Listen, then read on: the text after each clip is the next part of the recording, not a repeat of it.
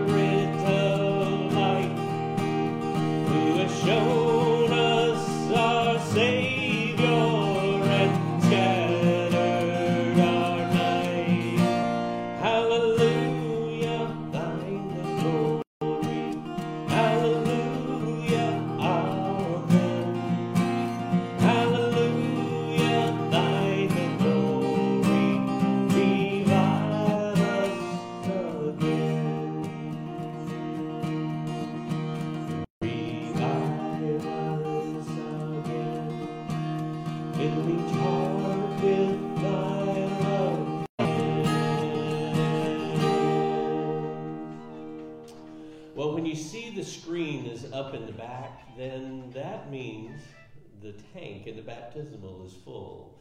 And our brother Anthony from our Spanish congregation is going to be baptized this morning. So, Brother Ernesto and Anthony, come on down to the water. Buenos días, Morning. para mí es un privilegio estar frente a ustedes For me, it's a privilege to be in front of all of y'all. y más privilegio es poder bautizar a, a mi amigo Anthony. And most of all, it's a privilege to baptize my brother Anthony. Yo diría que después de, de- de la fe, I would say that after the faith, de creer en nuestro Señor Jesucristo, to believe in our Christ, yo creo que el segundo paso I think that the second step sería el bautismo. will be the baptism. Entonces, por fe, So by faith, eh, vamos a hacer ese bautismo. we're going to do that Yo baptism. le voy a preguntar a Anthony I'm going to ask Anthony eh, que dé un breve testimonio. uh, to give a small testimony.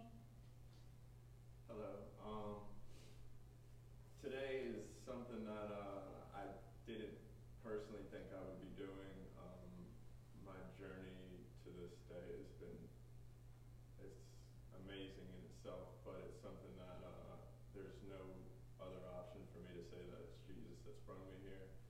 Um, I'm I'm very very happy to do this today. It's kind of an honor for me. Uh, I wasn't nervous a few minutes ago. I actually was very composed, but as I stepped into the water, I started to feel uh, a really deep uh, nervousness, humbleness, uh, just something that came over me. So I don't have much other to say besides this is like a very big honor for me, and I look forward to doing all of my work under His name. Amen. Eh, quería hacerle una breve pregunta a Anthony. Me acuerdo, de la historia. I Me wanted acuerdo to de la ask historia de, a couple me questions. de la historia de, Remember de- story del eunuco. of y the Felipe. eunuch? El eunuco venía leyendo el libro de Isaías. Eunuch was Tenía- coming tenía and reading the book confusión. of Isaiah. Tenía confusión y Dios And there levantó a was Felipe confusion, y, and y le God dijo que lifted fuera al up carruaje Philip que venía el eunuco y le explicara bien and told the el libro eunuch de Isaías. to explain Ahora, good about the Lo, book. lo que a mí me llamó la atención de esta Now, historia what caught my attention in this story fue que el eunuco was that the eunuch eh, quiso el bautismo. Wanted the Él baptism. fue que pidió el bautismo. He wanted, that Ahora, he asked for the Y baptism. simplemente Felipe le preguntó And Philip asked him, si has creído en Jesús. have you believed in Jesus Y Christ? el eunuco dijo que sí había creído en Jesús. And the eunuch said, yes, I Y voy a have. hacerle una pregunta a Anthony, So I'm gonna ask Anthony, basado en la palabra de based Dios, in the word of God, eh, en Romanos in Romans 10, ten, el 9 y 10 también. nine and ten also. Eh, Anthony, Anthony, eh, ¿tú has creído en Jesús have you believed in Jesus como Señor y Salvador? as your Lord and Savior? Yes, with all my Yes. heart. Ok. Voy a decir como dijo eh, Felipe, So that I'm gonna say like Philip said, ¿qué me impide a mí que yo no bautice a Anthony? what prevents me to baptize Anthony? Anthony, como ministro de Dios, Anthony, like a minister of, of the Lord, como ministro de Dios, yo te bautizo I baptize you en el nombre del Padre, in the name of the Father, del Hijo of the Son, y del Espíritu Santo. and of the Holy Spirit.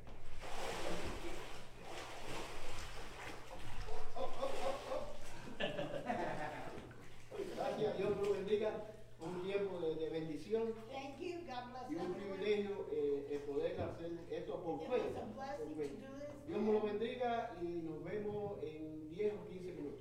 And God bless all, and we'll see you again. Amen. Thank you all again.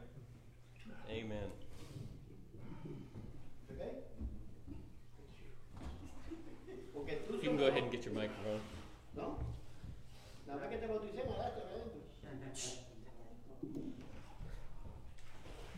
Well, we'll get back to our uh, music uh, in, in the meantime while they're able to get out because right now, while we're having our service up here, our Spanish congregation will be continuing with their service downstairs, uh, recording that and, and Facebook streaming it, as well as later on this afternoon at about noon, our uh, Kachin, uh, our congregation that is uh, comes from Burma, will be having their service and Facebook living it and recording it as well. So, but let's sing one more song. And as Anthony somewhat alluded to, how he didn't really think that he might ever be in this place being baptized, but a song that just so sweetly tells that story.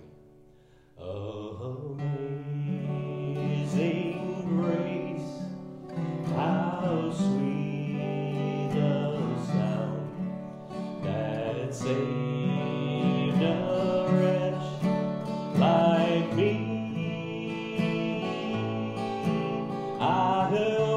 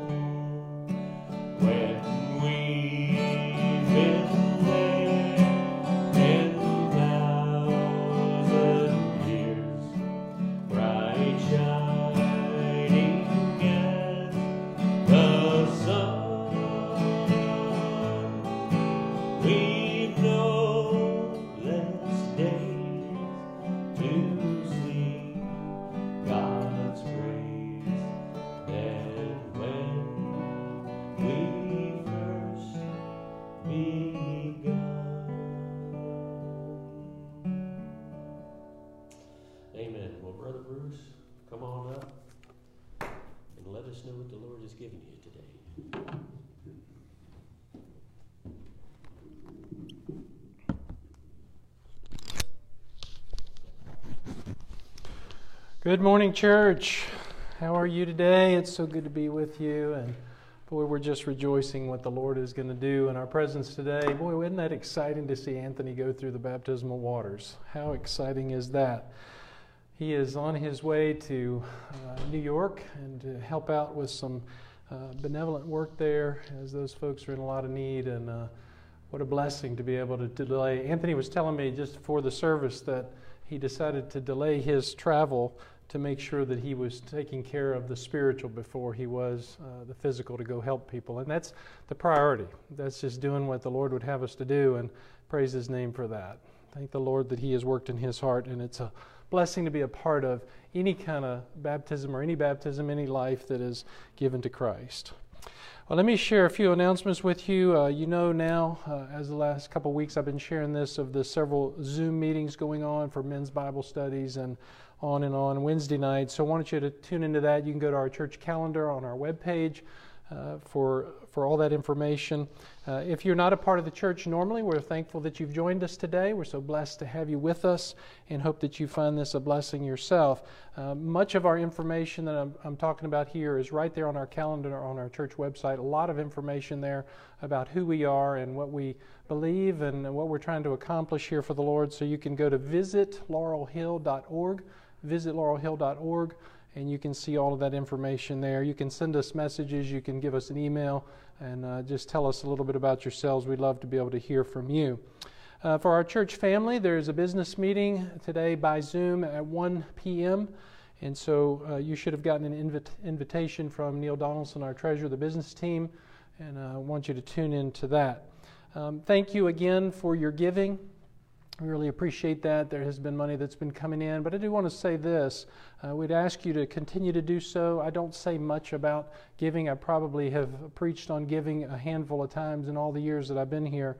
Uh, but we are at a place now where uh, we're trying to make some decisions about what may need to be cut and uh, at least furloughed for a short period of time or, or, suspended is the better word, not cut, but suspended. And so uh, a lot of prayer is needed right now. Uh, we need you to continue to give. We know that there's a lot of pressure on you not, right now in a lot of ways, but um, for the work of the Lord to continue on, uh, we want to make sure that His work does go. And so uh, join us for that meeting later on today at 1 o'clock as we discuss some of those very important things, okay? All right, well, let's pray together and then we'll hear from the Lord and what He has for us. Father, we thank you for the joy of starting out this morning with um, just a precious time together in watching uh, this baptism and this soul that's been given to you, purchased by your blood. And so, Lord, we thank you for giving us the privilege to be a part of this this morning. And now we would ask, as always, that you would open our minds and our hearts, that we would hear what you'd have us to hear today, and that you would speak to us, that we would be fully open, embracing everything that you would have for us, that we would be diligent in our service to you and that we would be diligent in our hearing and our listening so that we would be effective servants of yours. And Lord, uh, do this work, we pray, in Jesus' name. Amen. Well, I had planned on going into our study in Matthew, and that's the plan right now for next week. But I'm interrupting this because I want to share with you some thoughts uh, from our Romania trip uh, that some of you have been thinking about, I would guess, and uh, just share just a couple details uh, from that. I'm going to do that in a little different way this morning, a way that I've never done before. Um, but I've had on my mind uh, some of the, a subject, I should say, of what really is important for us as a church and a church family and believers going through a time like this, and that is giving God our best. And that's the title for my mess- of my message this morning Giving God Our Best. So let me just back up here for just a minute and read the text of Scripture that I wanted to uh, speak from this morning, which is Colossians chapter 3, just two verses, 23 and 24. Colossians 3, 23 and 24. Now, we studied through the book of Colossians many years ago, uh, and you can go back in our archives on the website and probably find that. If not, we can get that information to you. But I just want to pull out a text here and make some points this morning. Uh, hopefully, this is going to be very practical for you going through the time that we're going through. There's still a lot of uncertainty, a lot of uh, fear, a lot of anxiety, a lot of concerns about what life is going to look like. And I just want to continue to address some of these things as we do. But today we want to talk about giving God our best. So, Colossians chapter 3, verse 23 and 24. So, take your Bibles if you have them handy. Hope you do. And read along as I read this for you. Whatever you do, do your work heartily, as for the Lord rather than for men, knowing that from the Lord you will receive the reward of the inheritance. It is the Lord Christ whom you serve. Now, let me just back up here and talk about our Romania trip for a minute. Um, normally, that's a two week trip, as you well know. Some of you may not know that, but my wife and I and several others have been on a, a trip to Romania over the last many years uh, to do village ministry. Uh, we go out into the gypsy villages, the Romanian villages, and uh, share the gospel through women's ministry and also through children's VBS. Uh, there's a pastor's conference that we try to do, uh, and just a, a very, very full two weeks. Well, this year, as always in March, we left on March the 9th. That was just the date of this particular trip, and we were due to return on March the 21st, but we ended up coming back a week early. And you know well why, and that's because of all the outbreak that was going on in the country. Now, before we left, I decided at the last minute, and this is kind of just personal to me, to do a little bit of a log. And so uh, I, in my phone, uh, just beginning on that first day, began to write down some of the things that I was thinking in my mind because even before we left, there were several people who were emailing me saying, you know, you really shouldn't go. You shouldn't take a chance on something like this right now. And, and my wife and I and the team, we just had peace. We just believed that that's what the Lord wanted us to do. But I did, did have thoughts as I was going uh, through the process. And so, day one, and, uh, and I hope this won't bore you, but I'd like to read a couple of my thoughts here that I was writing down, is the day of packing and leaving. And if you've ever been on a trip like that, and many of you have been, uh, you know how stressful it can be. We try not to make it stressful, but often it is very stressful. And so I wrote down this always hard not to fuss. But I was reminded that this is about the Lord and what He wants for us, not about us and how we feel or what we want and don't want. I love our lives and what we do, but often that can get in the way of what God wants from us and to do through us. And then a little later, I wrote this stress of thinking about you, the church. And I have in parenthesis here Paul had his daily concern for the churches and living your faith because of the coronavirus and just flying in a crazy world anyway, not to mention dealing with the allergy I've never had before. Now, some of you don't know, but I have an alpha gal allergy uh, that inhibits me from eating dairy or, or red meat. And uh, yeah, that came from a tick bite. And so I'm struggling with how to live life that way. And many of you can identify with that, I'm sure. Uh, but there is a certain amount of stress that comes with just the necessities of life and the preparation of flying across the ocean and being in a country that's different from your own, and especially, as I was saying, the virus that was right there in our presence.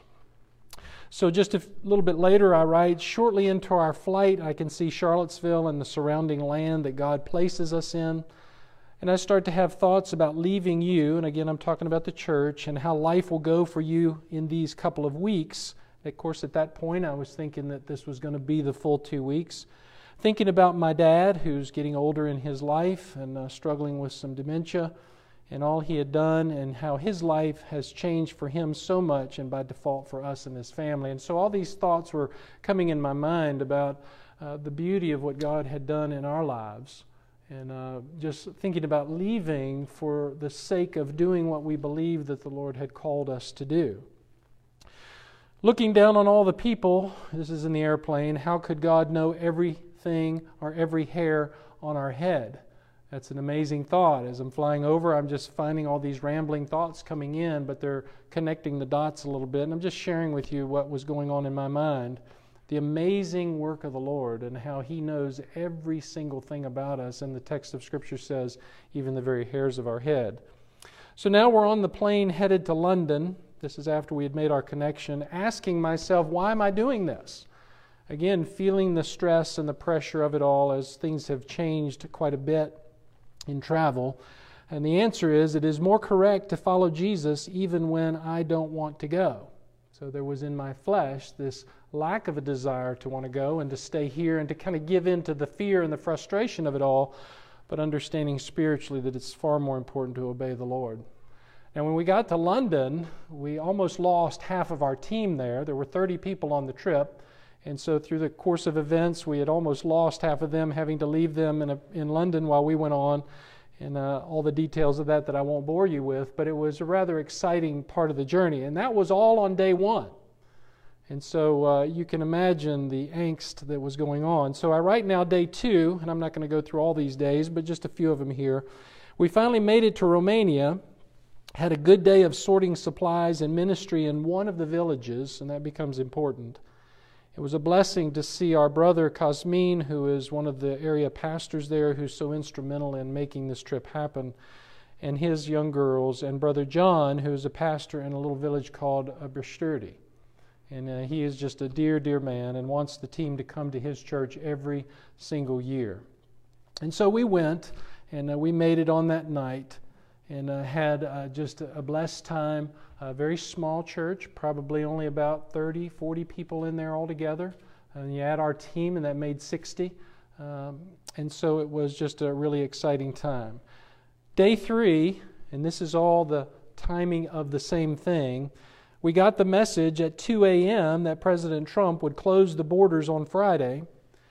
And so, as I'm writing this, we're on the bus headed to the Hungarian airport hoping to get a flight to the UK. And I write, times like this are when God shows himself faithful and brings glory to himself. We're sorry to have to leave Romania with ministry unfinished. And so all we got to do was visit one village out of all that time. We basically were in the country of Romania for only 36 hours. That's a long ways to go for 36 hours. And so you begin to ask yourself, what was this all about? Well, from day four to seven, we were in a hotel in Budapest, and the Lord took care of us wonderfully there. The food was great, the accommodations were great. Anxiety was still very high as we're getting more and more information about the difficulty of getting back into the country and what we're going what city we're going to have to fly into the changing of airplane tickets and that had to happen several times it was very expensive for our team leader to make those changes in cost money wise uh, and so we began to still now feel like this was really a waste of time. Why in the world would we have traveled all this way in the midst of this virus and, and all the other things to, to do uh, something that really just seemed to have no benefit at all? But then, after it was all said and done, Uh, on the website for Foundation for Hope, which is the ministry we go with, there was this post on the blog section. And it was from Pastor Cosmin. And here's what he wrote Last night I got a phone call on behalf of Pastor John, the one I just mentioned, who joined the group. And he said, Among different issues discussed, I was overjoyed to hear that the Lord used this year's team in order to bless many people in that congregation. More than half of the people were unconverted people, and many confessed that, Christ, the, that the Lord spoke to them and searched their hearts. Moreover, after the meeting, a lady who was attending the small village church shared with Pastor John her decision to follow Jesus and confess her faith in baptism. Pastor Cosmin writes, We pray for more. Pastor John was so encouraged.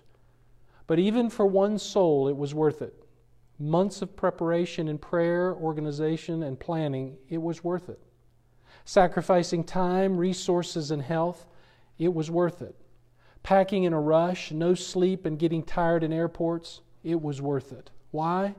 Because one soul values a lot. Actually, so much that Jesus Christ, Son of God, died in order to save it by faith. So please receive our gratitude for your faithfulness for the Lord in such a time like this. God bless you all. I can't tell you how exciting it was to read that message the team was just overjoyed because, again, we were thinking that this was such a waste of time, but it wasn't a waste of time. Nothing that we do for the Lord is a waste of time, and that really becomes the point, beloved. Everything that we do should be for God and to our best ability.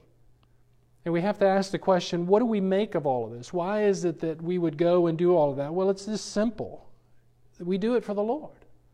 Everything in this life we are to do for the Lord. That's what the Apostle Paul was just saying in Colossians. listen, we can go and take part in something that's unsure, maybe even bringing a lot of fear because we're safe with the Lord. We're safe in Christ. We have no concerns about where we're going to be. We have a home waiting for us. If we die here, we have a home there. If we die there, we have a home in heaven. It doesn't matter. We're going to be safe with the Lord. But here's the thing the world is lost. The world has no hope of eternity. The world has no ability to trust in a heavenly Father that they cannot see, cannot hear, cannot know. And so, for the world, the world really needs to be greatly fearful of all the things that we're experiencing here, but not a believer. There's nothing in a believer's life that needs to be afraid of what's happening here. We have our hope in a Heavenly Father who has promised that He would provide everything that we need. Can you imagine, just for a second, what it would be like to have no Heavenly Father to provide your needs? Think about that.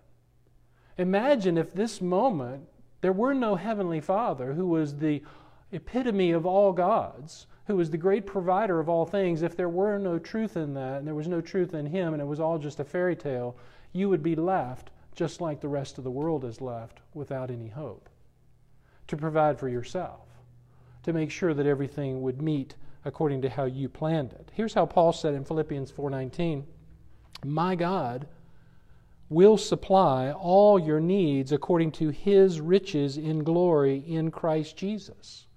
God will supply everything. You know, at the most difficult times, like what we're experiencing in our country and our world right now, is when God puts himself on display. In fact, when we were in Romania, I was thinking as we were traveling to Hungary and we didn't get, hadn't gotten the news yet about Americans still being allowed to come into the country, we were thinking we were going to have to spend spring in, in uh, Romania or in Hungary. I mean, we really didn't know. We were making plans to figure out how to be there for the next 30, 60, 90, 120 days. But realizing that, you know what? God has said He would provide our needs, and He greatly did. He provided everything that we need. This word needs that Paul talks about here is what is lacking, is what it means. God will provide what is lacking, particularly what is needed. That doesn't mean that God is going to give us everything that we want. But God will certainly give us everything that we need. And we can apply that to not only monetary things, but emotional well being, mental well being, and certainly spiritual well being, all according to His riches. But now listen, let's, let's think about this even a little bit more fully because there's more that God says to us about His provision. It is true that God will provide, but there are a couple principles, and one main principle at work here when God provides. In 2 Corinthians 9, Paul says this He who sows sparingly will also reap sparingly, and he who sows bountifully will also reap bountifully. Each one, talking about every believer, must do just as he pur- purposed in his heart, not grudgingly or under compulsion, for God loves a cheerful giver. And God is able to make all grace abound to you, so that always having all sufficiency in everything, you may have an abundance for every good need. Listen, material needs will be provided by God. But God has given to us with an expectant attitude on His own part. Listen to what He says here this idea of God will give to us bountifully. That's an interesting word. It's derived from an old word for eulogy or blessing. So, what God is really saying here is that when a believer desires to bless someone in a big way, God will in turn bless that individual in a big way who did the giving. That's really the principle here. So, the principle is very simple it's give a little, get a little. Give a lot, get a lot. Now, I'm not preaching prosperity theology here. I'm just simply giving to you what God says. He's talking about a matter of the heart. Whatever we do, God will provide bountifully for us, but there is a principle of us giving in return. We are to do our part. Proverbs 3 9 and 10. Honor the Lord from your wealth and from the first of all your produce, so your barns will be filled with plenty and your vats will overflow with new wine. Do you see the you do this and I will make sure this happens? It's the same idea. Proverbs 28 27. He who gives to the poor will never want but he who shuts his eyes will have many curses. God has promised to us, and these are just a couple passages, numerous times. You do your part. You go out and you serve me with your full heart, and I will make sure that you have every provision that you ever need. I will bless you that way. Now, secondly, if you heard what we were just reading a minute ago, God wants us to give from a cheerful heart. And this is so important. It's so critical that we have the right kind of attitude in what we're doing. It's not that, oh, well, I guess I better give this, or God's going to be mad at me. Well, I really like to hold on to this. Well, we would all feel that in our sinfulness. But no, the idea is that we give out of a cheerful heart. Here, Lord, you take it. 1 Corinthians 9 7, each one must do, Paul says, just as he has purposed in his heart, not grudgingly or under compulsion, for God loves a cheerful giver. Grudgingly is the idea of with sorrow and sadness, depression, reluctance, regret. I mean, we don't give because somebody pushes us to do it. You know, the whole idea of giving to the church or giving to God's work in whatever capacity that may be, and not just monetarily with time and energy, I'll talk about that in a minute, is to be done out of a heart that willingly and longfully wants to give to God the best of everything that we have.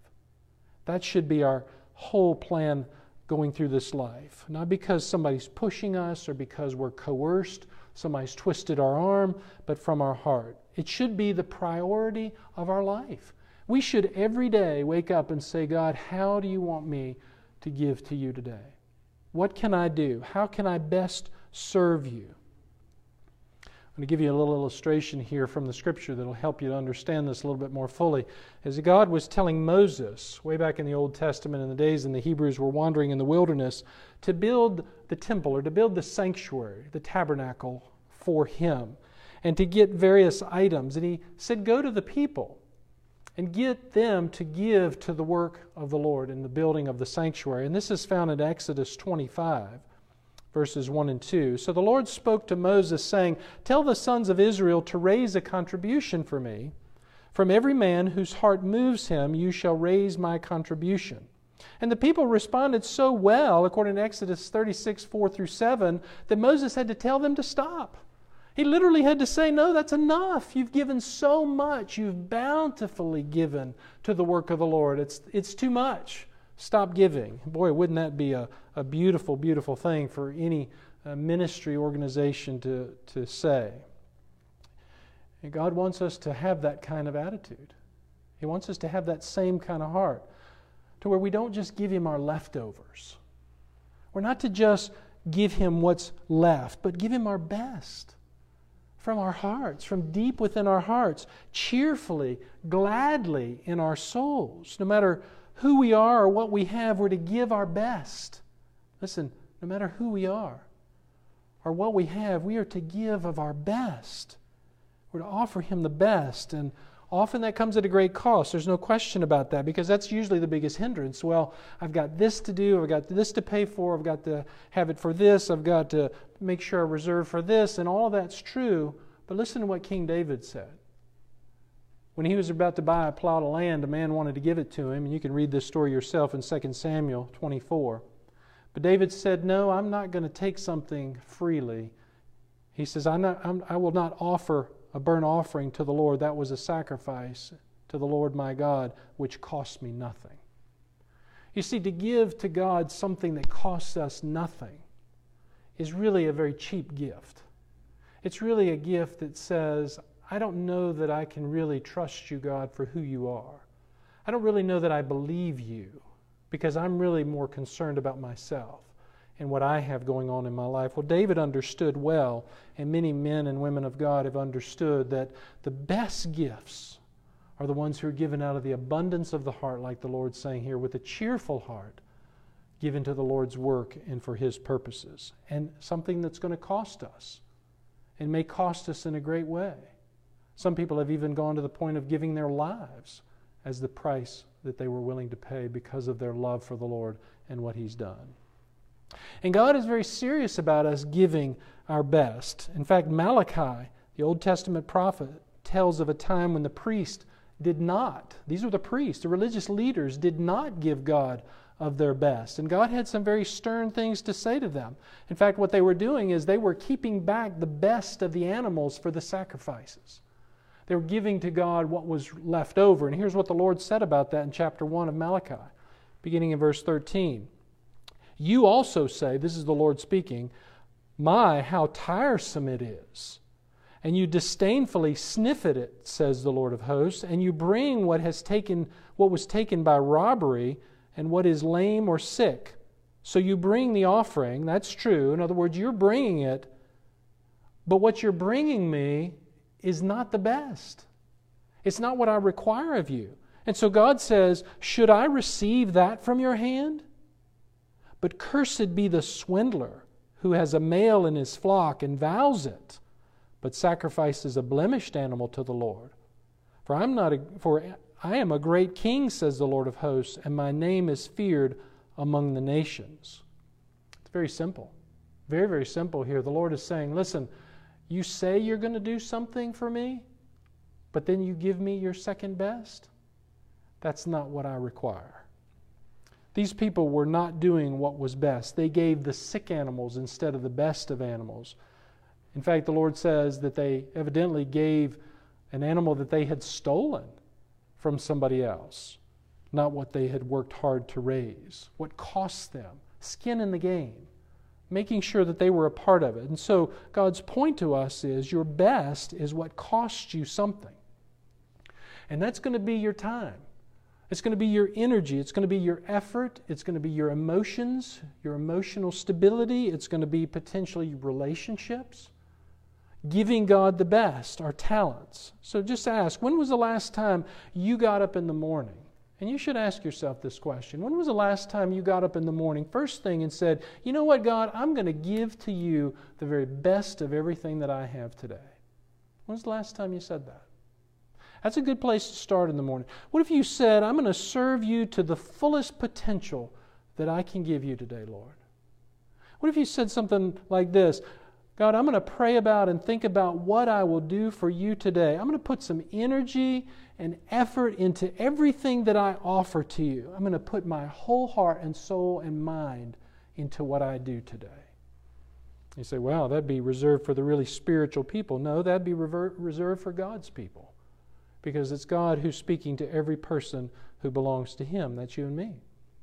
Listen, the truth is, Satan doesn't have to work very hard to weaken the church. That's just reality. I mean, let's just call it really what it is. It's people who weaken the church. It's you and me. It's the everyday life of people that weakens the church. We spend our energy on living so much and not on God. I mean, can we just be honest this morning? And just understand that we will just go through all the motions and do our half best and often our response in our minds and our hearts is, well, that's good enough. Uh, God will be okay with that. I'll just, you know, it's just kind of that getting a by, it's that's enough. Or we'll say, oh, that's all I can do. I mean, that really is my best. And it, we know in our hearts that's not our best. That's all I can give. But we know that's not all I can give because in the back of your mind, you're thinking about all the things that you need to do for yourself. And then fear begins to creep in, and so you're controlled even more by what you do and don't do. And listen, beloved, I'm not just talking about money here. As you heard just a second ago, I'm talking about every facet of our life. Listen, the real problem, again, let's just be real this morning. The real problem, often in our own souls, is that we are giving all we will give. That's the real problem. Not that we do give, but all that we will give. That's all we're willing to put into God. That's all we're willing to put into the things that He gives us. That's all the effort we're willing to give Him because we think that's good enough. And that's all that's necessary. That's really the problem. And I'm just being honest this morning. We've just celebrated Easter, the greatest Sunday of the church calendar, the resurrection of Christ. And we have to ask ourselves some pretty important questions, and that is what do I really believe? What do I really say the life of Christ is all about? How am I reflecting that in my life? Well, we'll talk about that in just a second. Let's keep going here uh, as we'll come back to some of those thoughts. None of this is new, in fact, this idea of giving God second best. You've already heard me read from Malachi and even from the New Testament. Let me read you another one now from Haggai, uh, the Old Testament prophet Haggai, as God really scolds the people there. And this is going to sink deeply with us this morning. This comes from chapter 1, verses 3 through 11. God says through the prophet to Israel, Is it time for you yourselves to dwell in your paneled houses while this house lies desolate? He's talking about his temple. Now, therefore, thus says the Lord of hosts, consider your ways. You have sown much, but harvest little. You eat, but there's not enough to be satisfied. You drink, but there's not enough to become drunk. You put on clothing, but no one is warm enough. And he who earns, earns wages to put into a purse with holes. Thus says the Lord of hosts Consider your ways. Let's skip down to verse 9. You look for much, but behold, it comes to a little. When you bring it home, I blow it away. Why? declares the Lord of hosts. Here's why because of my house, which lies desolate while each of you runs to his own house. Therefore, because of you, listen to the condition here, because of you, the sky has withheld its dew, and the earth has withheld its produce. I called for a drought, God says, on the land, on the mountains, on the grain, on the new wine, on the oil, on what the ground produces, on men, on cattle, and on all the labor of your hands. Wow. God was pretty serious. You understand the context? God had said, Hey, here's my house. But I look at your house and you've got all the latest furnishings. You've got the beautiful paneled walls. You've got the latest television set. You've got the best internet service. You've got this, this, this, and this. All that goes into the modern affordances of that day. And God says, But look at my house. It's just desolate. Nobody cares about it. Now, He was telling them, Look at your heart. You need to decide where your priorities are. Now, hear me this morning, beloved. I'm not talking necessarily about Laurel Hill and being things being left out, but there are some things that we need to talk about with all of this. And we'll pick that up as we go. In fact, just think with me for a minute of all the things that we do in this life that really comes to nothing. Just yesterday, my wife and I had to make a quick run to the landfill. And as we were dropping things off, we realized, after also going through many of our things in our home and things that we've stay, saved for years and years, that just end up being in boxes and traveling around to various places that we've lived. We drop it off the back of the little trailer there in this big old shed that smells like nothing but garbage. And praise the Lord, we've had places we can take that. But here's the point I looked at my wife and I said, I guess this is what it all comes down to. You save and you save and you save and you, you collect and you collect and you spend money after money after money or dollar after dollar on stuff and it ends up in the landfill because it really has no real meaning or value. Oh, it does, kind of, sort of, and it does for a certain time. But the reality is, beloved, we're not far off from what the Lord was saying to the children of Israel. It's just amazing what we will accumulate for ourselves. It's amazing what we'll hoard and what we'll pile up, thinking that it's something that's going to make us feel better about ourselves or something that's going to give us some kind of identity. When the Lord's saying to us, hey, make sure that I am your number one priority in your identity. That's really what's happening here. You know, it's very possible, and I'm not a prophet because prophets don't exist in that sense today. We have the Word of God in its completion. I don't know, as I preached a couple weeks ago, why God has caused the virus to come upon us, but it is very possible that God has caused the virus, at least partly, to wake up His people, to stir the hearts of His people, to get them to make sure that they're looking into the recesses of their hearts so that they're not being drawn into the world system so much that that world is becoming more of a priority than He is. I think it's very possible that God may be withholding a lot of things from us right now. Think about what he said to the children in, in Haggai's day You hoard all this, and I blow it away. We've got people losing jobs, we've got places shutting down. He might, and I pray this is not the case, but he may very well shut Laurel Hill Church down. I pray that he won't do that. But if he does do that, it may be, and I'm saying maybe, I don't know, I don't have the mind of God. His ways are far beyond my mind. But all I can tell you is that this could very well be a warning to His church that we're a spoiled people, that we've become careless in our service to Him, that we're not giving God our best. Again, I'm not just talking about the tangible. I'm talking about from the heart. And I know many of you are probably saying, Pastor, this is not a very encouraging message. Well, you should be lifting us up. Well, listen, I am lifting us up. Because if you'll listen to the message of the Lord, you'll realize that I'm lifting you up to Jesus, which is what we should always be doing. We need to get our act together and make sure that we're giving Him our best, that He is our priority in everything we do in this life. And that should lift us up, right? How else, who else should we be serving far greater than the Lord Himself? So don't be discouraged by what we're talking about here. Let's learn. We've already been promised by the Lord He's going to provide everything that we need. So we don't need to be discouraged, but we do need to be awakened. And we need to pay attention. Let's go back for just a minute to our text in Colossians chapter 3. And I didn't give you this earlier, but here's the context. Paul is basically giving a set of instructions to the church, like he does in his other letters as well, to people who are undergoing very difficult circumstances. And first, he addresses the family and he addresses the relationships within the family. And then he addresses slaves, which are really just is just in our context another word for employees, saying that they are to obey their earthly masters, and that masters would be employers. So we got the employee employer relationship thing here that God is talking about. Not just with external works, but He's saying from your heart, serve in your job the boss that is over you from your heart. Because the reality is that person is a representation of who you're really serving, which is Christ Himself. That's what Paul is saying here. It's the same message. Everything that they do was to be service to the Lord. Everything. Look again at verse 23.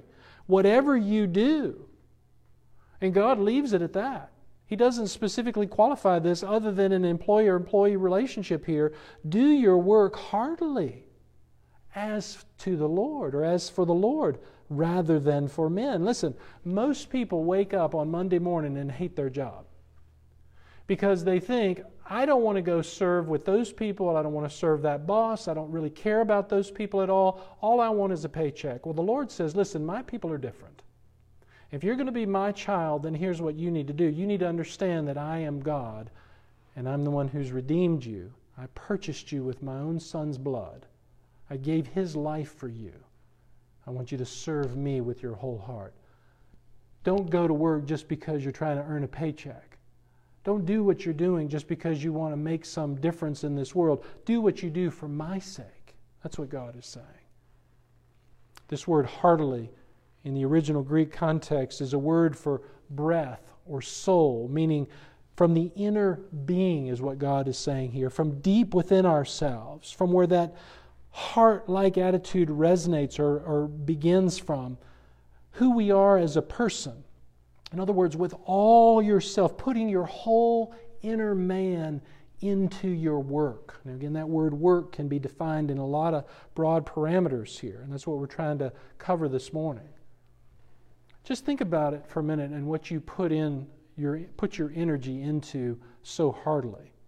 Uh, when you were in school, and some of you may disagree with this, I wasn't the greatest of students, but when the big exam was coming, whether you were a good student or not, and you knew that that exam was going to be the determining factor as to whether you go, went on in grades or not, you put a lot of energy into it. All of a sudden, that exam became very important, and you put your heart into it. That's what he's talking about. That full idea, or when the boss comes in on Monday and says, hey, we're going to lay off the least important people first, that gets your attention. You start asking the question, well, is that going to be me? Well, suddenly you start getting it in gear and making it look like you're the best employee that the company's ever had. That's your whole heart at work. Or in your marriage, when your spouse is upset at you and you realize you better pay attention and get it in gear, or there's going to be real problems in the relationship. Yesterday also was kind of a busy day, and uh, as we went to the landfill, we also stopped by Lowe's for just a minute. It's the first time we'd been out. We've been trying very hard to obey all the laws of social distancing. Uh, but I have to tell you, if you've been there, Lowe's was packed. I mean, it was just packed. And this was late afternoon. It's like 4:30, 5 o'clock. Absolutely packed. And I couldn't help but think of exactly what people were doing. They had put, because people have been constrained by this timing and this quarantine thing, they're having the freedom to be out in the yard and, and the weather's been beautiful. God has just given to us such a gracious time of year right now. The season has just been awesome. And, and people are just buying everything that they can get their hands on, it seemed like to me, to get their yards looking the way that they want it to look. And people will put so much energy into what is so temporal. Their whole heart will go into it, spending time, money, resources. And again, I'm not against any of that. I think it's a good thing to do if you've got the ability to do that. But what I am saying here is what the Lord is saying is Colossians 3:23, whatever you do, do it as unto the Lord. When was the last time you planted a flower in the name of the Lord? When was the last time you cut the grass and said, Lord, I'm going to cut this grass in the best way that I know how because I want to do it for you? I already talked about schoolwork, doing your math. If you're a young person listening to this or a person still in college or whoever you might be, math seems to be the big subject that people struggle with. What about just doing your math for the best of the ability that you have for God and His sake? You say, Well, I might still get an F. Well, you might get an F. But you know what? The Lord's going to take care of you. He's going to provide. Hey, I had a lot of F's in my day. I know what I'm talking about. And God will get you through if you put your whole heart into it. Painting. Let me just give you some other ideas here. People are out painting this. It's springtime. One of the tendencies, and this is just me because I was a painter for a lot of years, one of the tendencies is to say, oh, you know what? Nobody's going to see that little spot right there if I just leave that out. They'll never see it from my house. Or people will say, that's good enough for government work, making a joke. But the reality is, what if we said to ourselves, you know what, I'm going to get that little spot right there that nobody can see because I know the Lord sees it. And after all, this all belongs to Him anyway. This is really his house. This is really his set of steps. This is his deck. This is his porch. This is his bedroom. This is all his stuff. So, how about even though somebody's not looking, I do it to the best of my ability because I know the Lord is watching. Whether it's fixing up the kitchen and putting in a new sink or not tightening down that bolt that you think somebody's not going to pay attention to, and your wife or your husband's been fussing you, you about something, and you say, Oh, that's good enough. Nuh we got to have the attitude that says, I'm doing this because the Lord has asked me to do it, and I do all things for His sake. Some of you have been spending more time in the laundry room than you have ever in your lifetime because you got more people at home now. I understand there are many of you that are not having people at home, but a lot of people are having a lot more people at home right now. And mom or dad, you might be in the laundry room saying, Good grief, what in the world's going on? We're running through detergent like never before. Why do I have to do all this? Well, we do it for the Lord's sake. We do it because the Lord has called us to do whatever we do. Washing the car, don't leave that little spot on the bottom down there. Why? Because we do what we do for the Lord's sake. We do everything for Him. Whatever your boss asks of you, whatever your coach asks of you, it doesn't matter what it is. Whatever your parents ask of you, don't fuss about it. Do what they ask because you just want to obey the Lord. And that's what He said so shocked. Stopped by Walmart, went into the little section there in the sporting goods place. The sporting goods section, we wanted to find a couple little bit more weights because we're trying to do some exercising at home. And the first time in my life, I walked into the section where all the weights are and the rack was empty. Couldn't believe it. I thought of all things to be empty were the weights. I guess everybody's having the great idea. Unbelievable. Well, listen, don't just do the exercises for you. Boy, we worship these bodies, don't we? Don't just worship the body, worship the Lord. Do what you do for the Lord. Here at the church, we're talking about fixing up our playground. We're going to do that for the Lord's sake. Yes, we want people to come and we want to make it attractive and pleasing, but we want to do it for the Lord's sake. The music that Pastor Hant plays and what we sing, when we sing, we should sing for the Lord's sake sometimes we kind of give the impression that we've been sucking on a lemon all morning. And we really don't want to be here. Now, I understand we can't be here right now, but when we come back, I pray that this roof will be lifted off, not because you want to just be around everybody, but because you're in the presence of the Lord together as God's people. And you want to do it for the Lord's sake. I've been sending out a weekly or daily devotion for the last several weeks now, and what I do in that is I try to put my whole heart into that. And I would ask you to don't just rush through them, not for my sake. It has nothing to do with me, but pay attention to what the Lord is saying through the text of Scripture and picture Him sitting right beside you. Wouldn't that be a switch?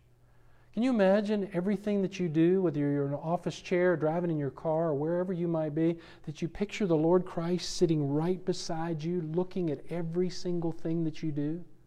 Well, He is. Your prayer time, don't just go to the Lord because, oh, you know, people struggle with prayer and it's, it's hard, it's challenging. But you know, when you sit down beside the Lord and you just have a conversation with Him, you can hear His voice speak into your heart through His Word. It is a beautiful time. Listen, give it some energy. That's what I'm saying here. Do you remember when we went through the series on Bless Every Home? Was a series of four messages where I gave to you a way to reach out to your neighbors. And this was not all from me, but it was from the, the ministry that we were working through to help us with that. Have you followed through with your commitment to pray for your neighbors? Are you still looking at those emails that you get every day for your neighborhood? Are you praying with energy and focus and diligence because this is what the Lord has required of you? Listen, what's the motivation? Why we do this? Because of what God did for us. Simply because of what He did. And we mentioned this earlier. Here's what He did. Listen, He created you, number one. He is the one who literally put you together. He built you. And then He put His calling on your life. In other words, He chose you to be His child without anything that you did other than responding to His call. And then He came to get you, to save you from eternity, or for eternity, to save you from His wrath and the penalty of sin that's coming.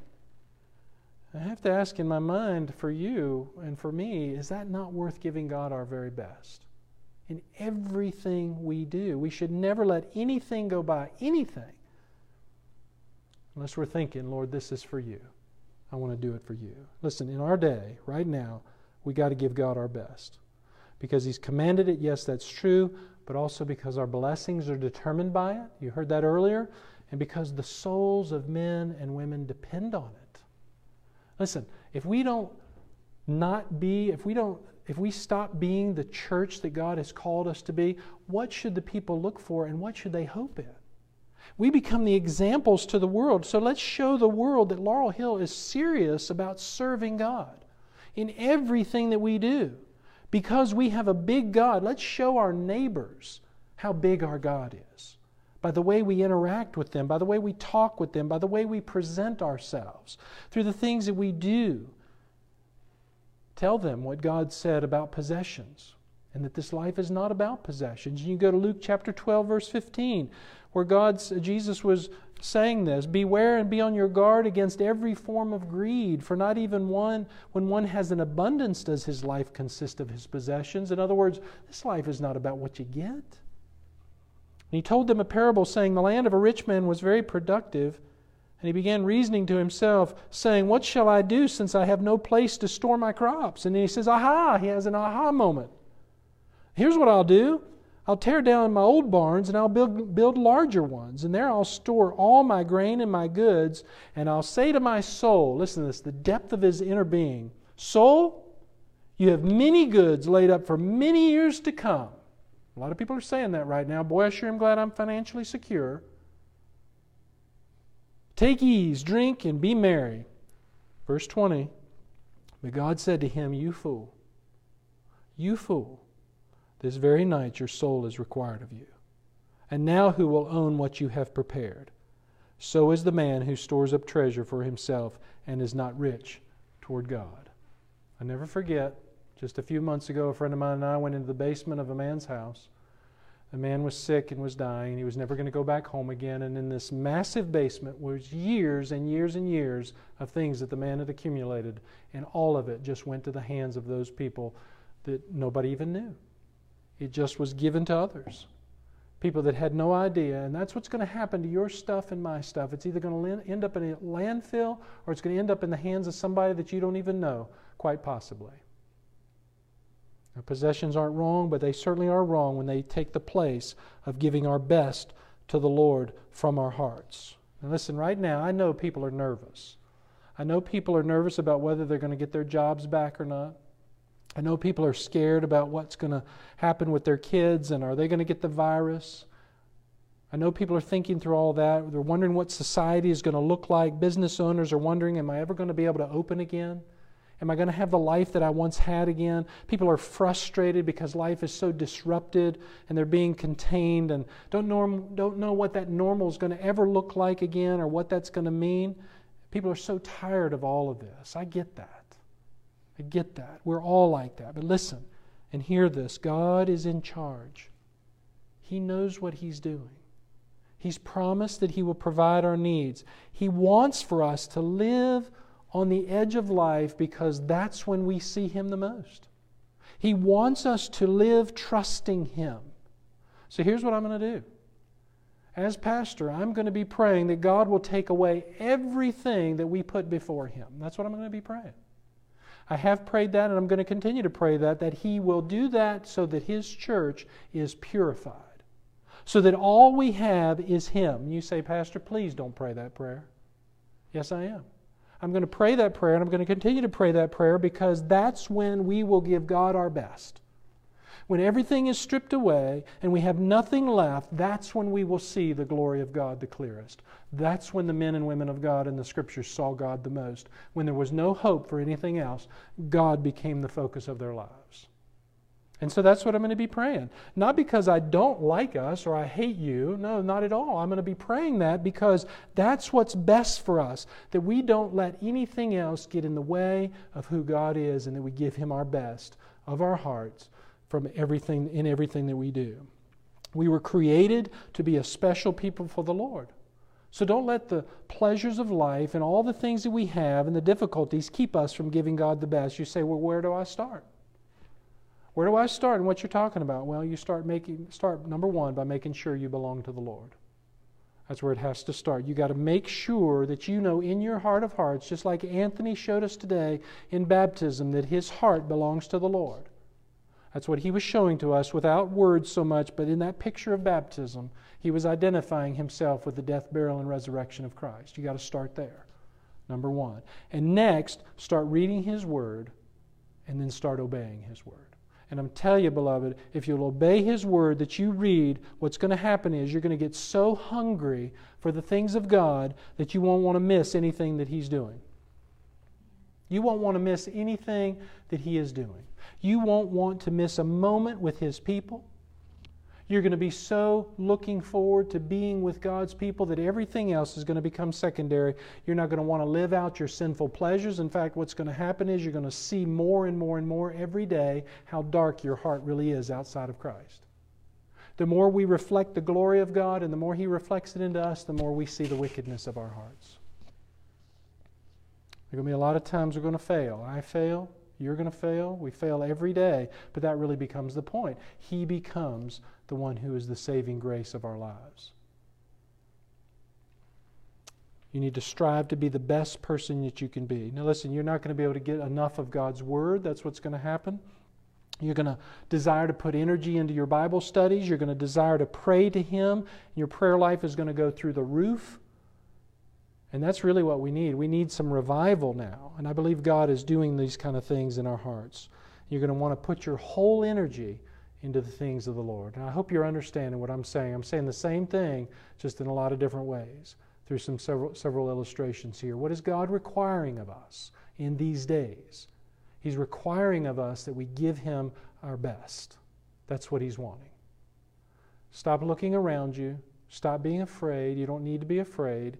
I understand the anxiety of it all, but what God wants from us is to put Him first, and He will provide every single thing that we need. Let Him be the priority of our lives. Now, finally, if you're here without Christ, you need to start there. You need to just simply say, Lord Jesus, I want to surrender myself to you as God of my life. I know you're a Lord, and so I trust you. That's where you have to start. So let's pray together as we close. And I'll just lead us in a prayer. And from your heart to God, it's time to do some business with Him. It might be, Lord, I don't know why you're doing all these things. Maybe Pastor's right, maybe he's not right. But one thing we do know is that God's word is sure. So examine your hearts. Ask yourself some questions. Am I giving God my best? Am I really making him the priority of my life? The priority of my life? Some of you may need to ask, Do I even know him as my Lord and Savior? So let's pray together. Father, we've already been so blessed this morning.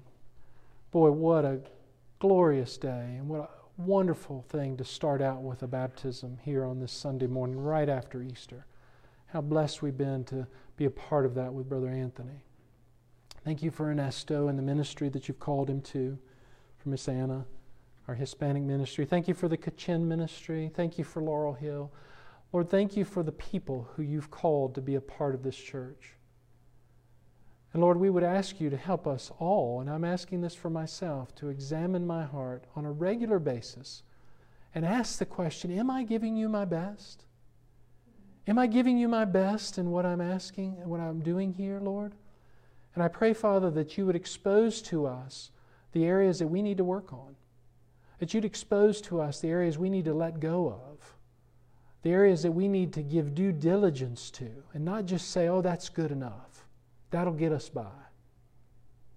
Lord, may you use us in these days as your people to reach into the heart of a dark world that is looking desperately for hope and is so lost on rabbit trails that they don't know which way is up. Father, may we be that way, that light that shows them who you are.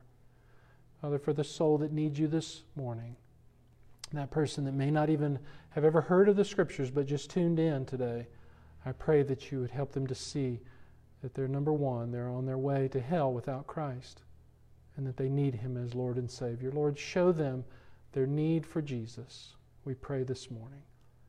And I pray, Father, that before this day is over, you will have called many to saving knowledge of Jesus. We ask this now in His name and pray this all for His sake. Amen. Lord's blessings to you all.